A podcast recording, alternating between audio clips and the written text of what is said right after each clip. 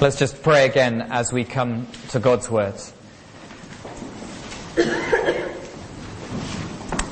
Our Father, please help us now to see the wonderful and glorious things in your law.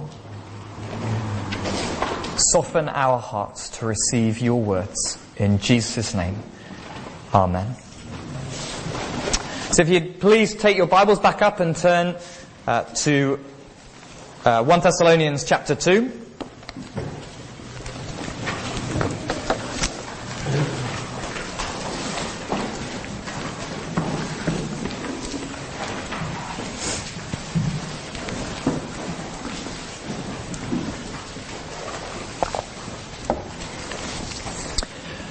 Now to start with, I I want us to think about this question. Is your faith worth fighting for?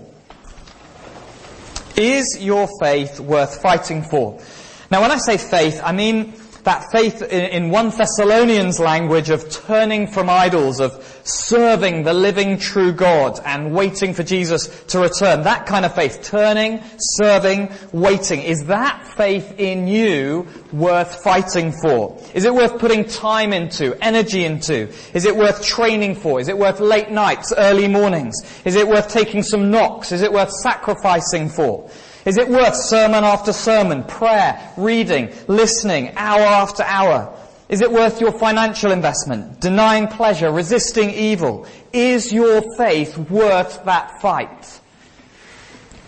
Because Paul thought people's faith was worth fighting for. Faith comes up uh, in this in our passage again and again. It's in three verse two, three, three verse five, six, seven, and ten. Your faith, your faith. And just look at what he says in 3 verse 8.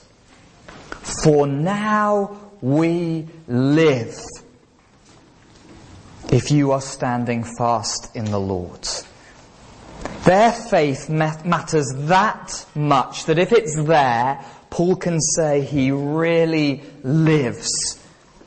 In 2 verse 19, he calls them his hope, joy, glory and crown of boasting. He wants them to be so established in their faith that he tries again and again and again to get to them. He forgoes having Timothy with them so that he can encourage their faith. He's overwhelmed with joy when he hears their faith is going well. He's praying for them hard that Jesus would establish them.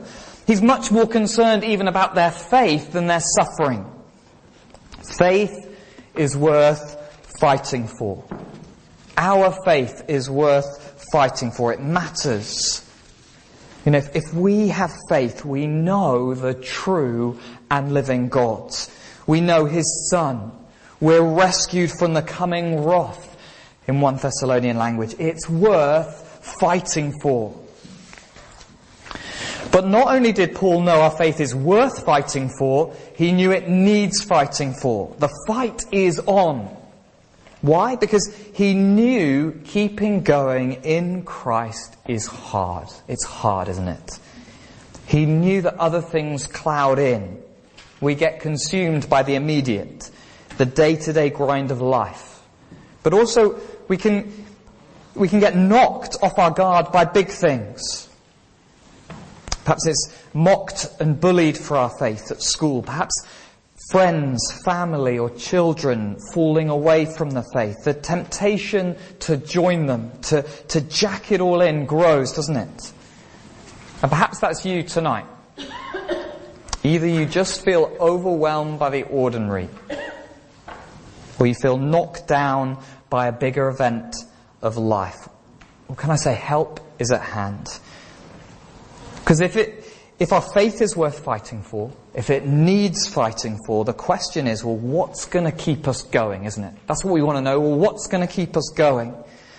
And the big idea of this passage is this. Okay, we need to receive the fuel of God's Word.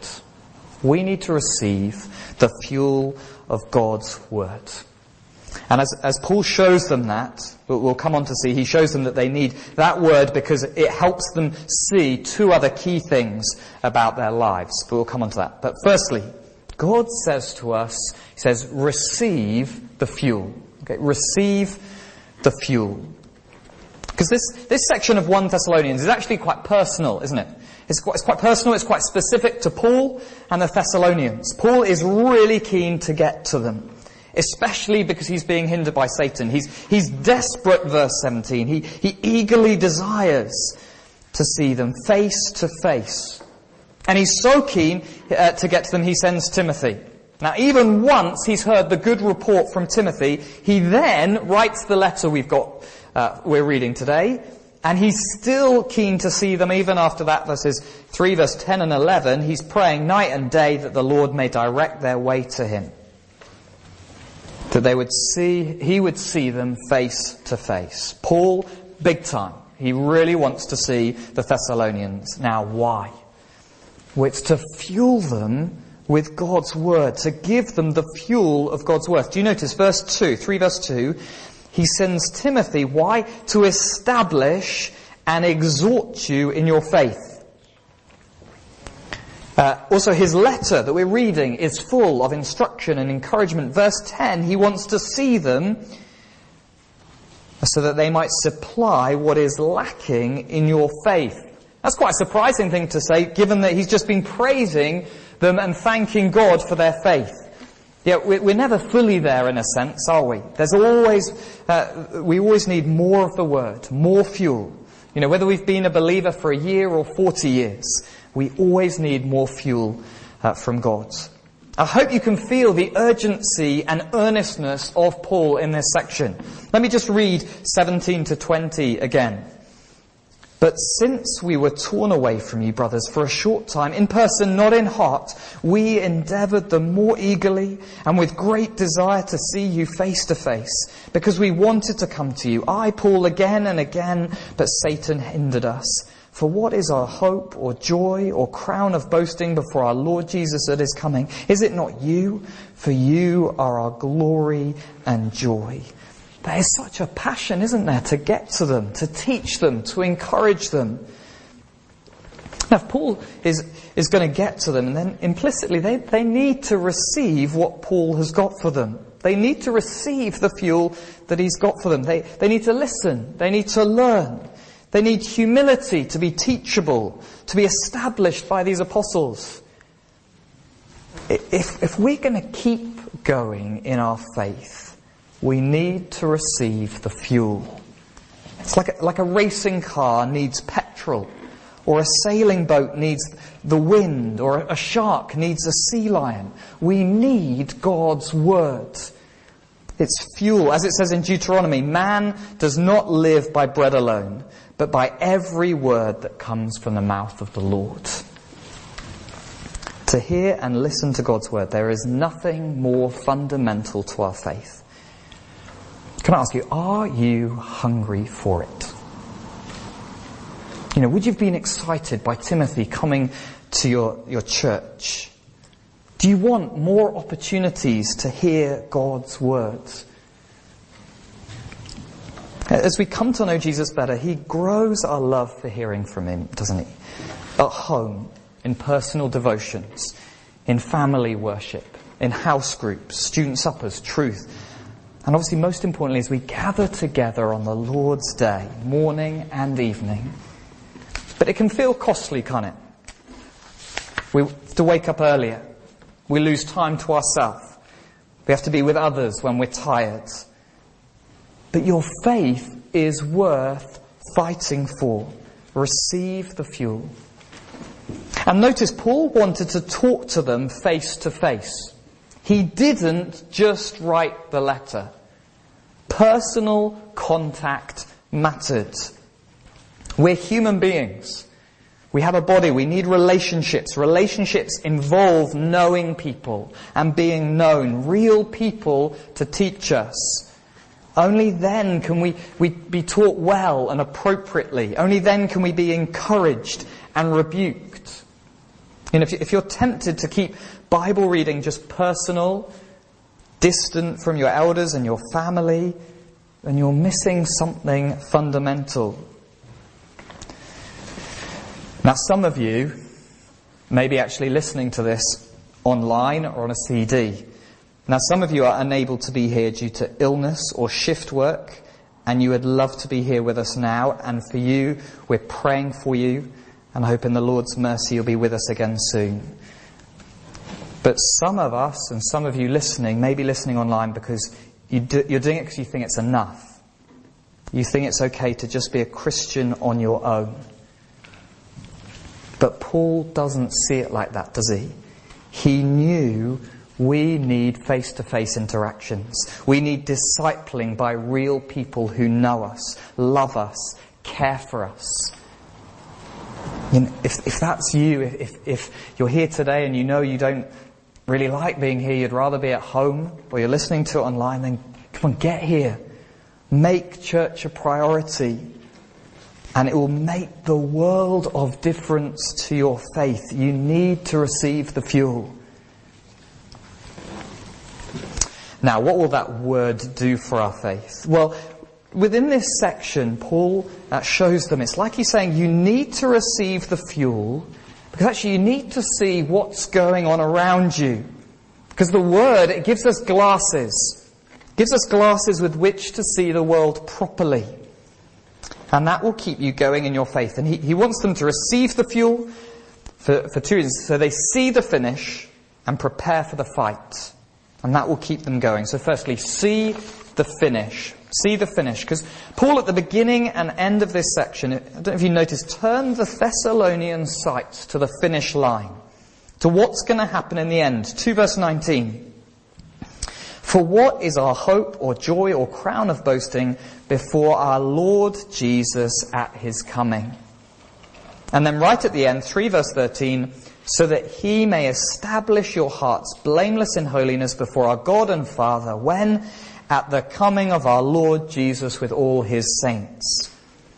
Paul wants them to see Jesus is coming back. This is a theme that comes up again and again in this letter. There is a finish line. There is a great marker of time that we wait for. It's Jesus returning. The man who lived 2,000 years ago who was executed, who rose from the dead, and is now seated in heaven, he will return. He will bring judgment and rescue. He will restore all things. Now knowing this firstly shows why faith matters, doesn't it? What, what happens now really does echo through eternity. If we continue trusting in Christ, he will rescue us when He returns. But in this little section, Paul's main purpose for reminding them of the finish is to help them keep going. He's turning their eyes to the future to help them in the present. He's making sure they remember that their lives are part of something much bigger, much bigger than themselves. He wants them to set their lives in the much greater story of what God is doing. If we remember Christ's return, we remember the world is on a trajectory. There is a story, in a sense, within which we live. It's a story of creation. Creation by God, of, of then sin and rebellion.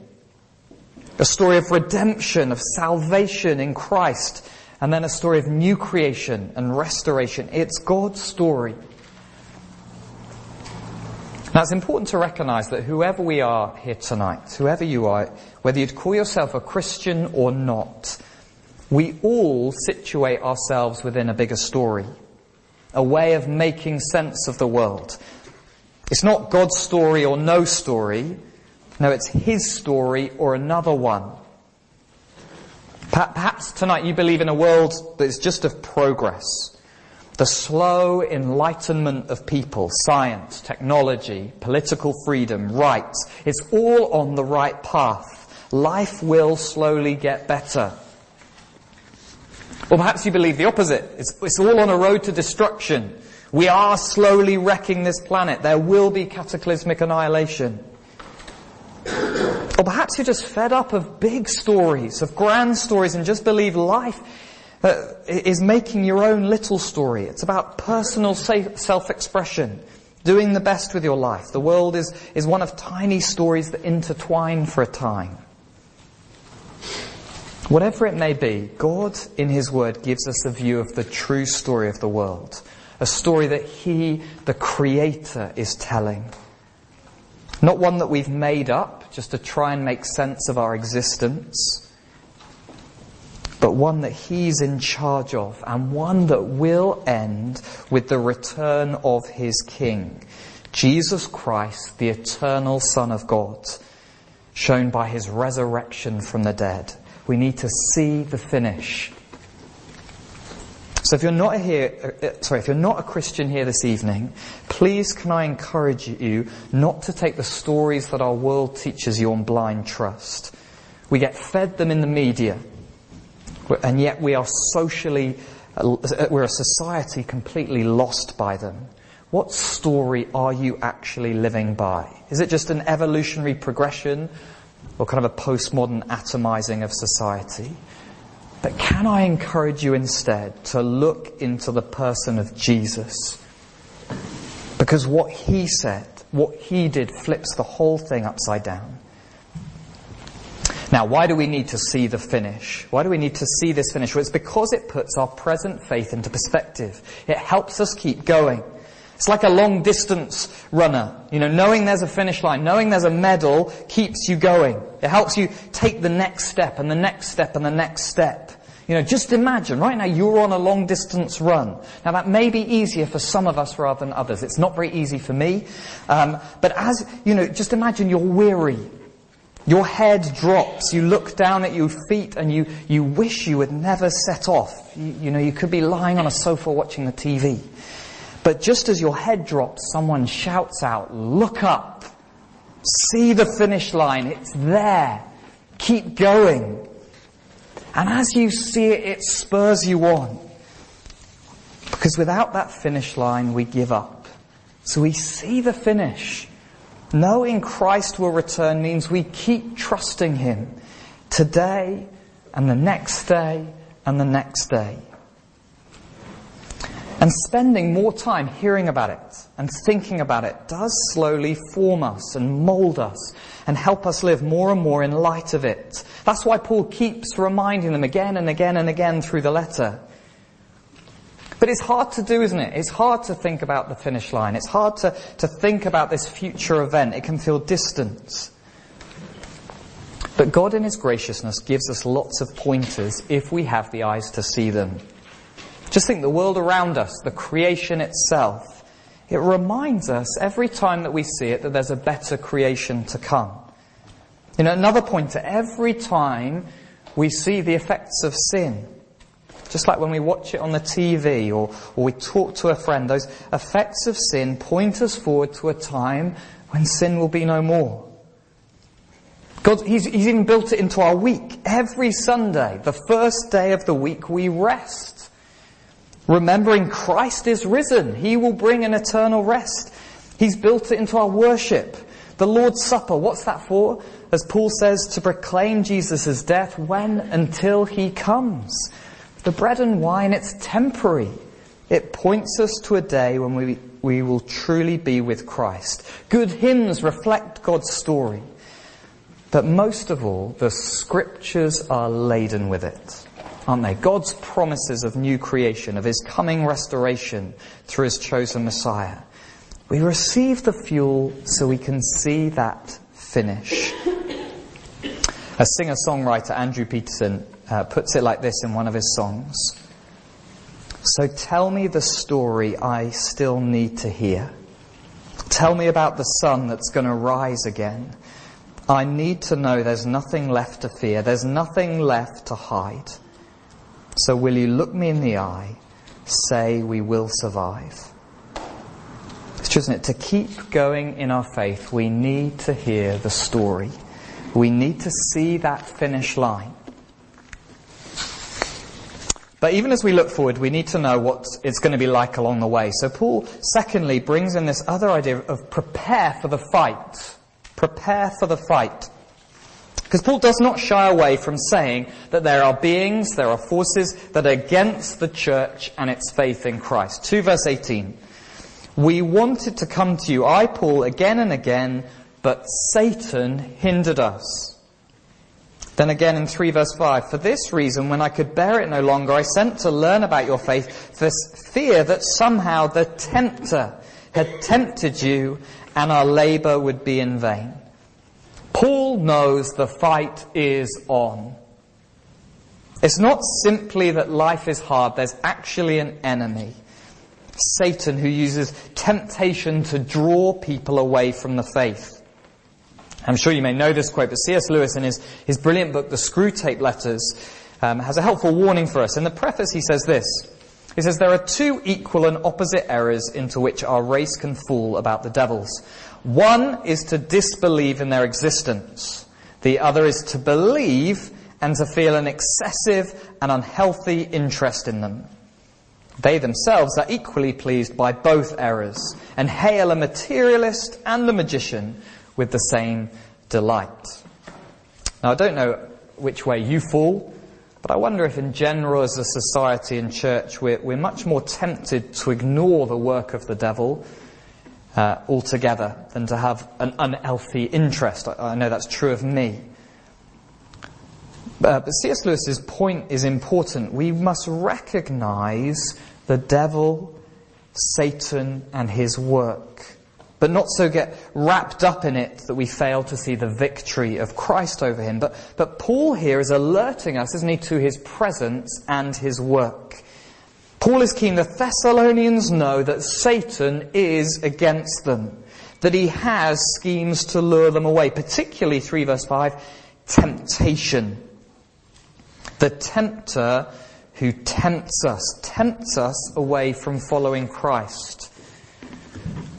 What's the temptation? Perhaps because another road looks easier, or more fun, or less costly. It's like Jesus said, He tempts us with the wide gate and the easier road rather than the narrow gate and the hard path. Now for the Thessalonians, Satan used, pain and affliction to tempt them off Jesus' path, wasn't it? He, uh, the, the up, he ups the pressure. He ups the pressure so they think it's much easier just to throw in the towel. Uh, but at, at other times, Satan, rather than pressure, he may use pleasure the lure of doing as we want. It's pressure or pleasure, fear or desire, and he tempts us away from Christ. And Paul's telling them, he's reminding them again of this so that they are prepared for the fight. Suffering keeps coming up in this letter, doesn't it? And here Paul is emphatic about it. Verse 3, that no one be moved by these afflictions. For you yourselves know that we are destined for this. For when we were with you, we kept telling you beforehand that we were to suffer affliction just as it has come to pass and just as you know. He reminds them again in this letter, suffering is what we are destined for. And when they were with them, they kept reminding them, kept warning them you know, Paul has a really clear message, doesn't he? If people start to follow Christ and they start telling others of Christ the King, suffering will come. Christ experienced it. The church experiences it. We saw that last time. Suffering will come.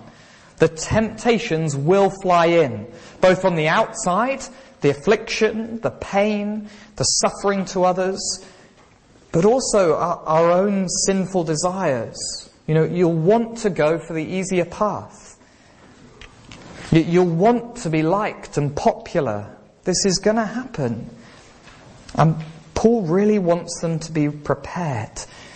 You know, receive this fuel so that you're prepared for the fight. Because being forewarned is forearmed, isn't it? It helps you keep going.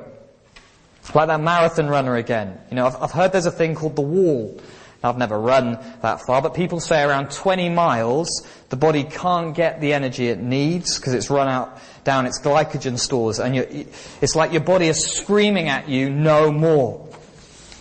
But to know, you know, your body can keep going, that everyone faces it, that you can still get through to 26 miles, you know, that's helpful, isn't it? To know it's coming means you're prepared for the fight through the pain and get to the end.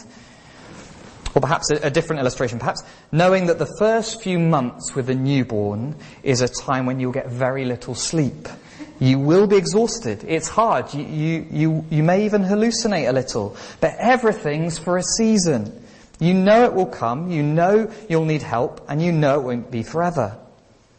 Knowing that means when it comes, as it surely will, you keep fighting through. Or another example, for those of you who know that work leading up to the end of the financial year is mental. It's late nights, it's early mornings, it's crazy deadlines. But again, knowing it's coming, knowing it's normal, knowing it won't be forever, all allows you to keep fighting through it.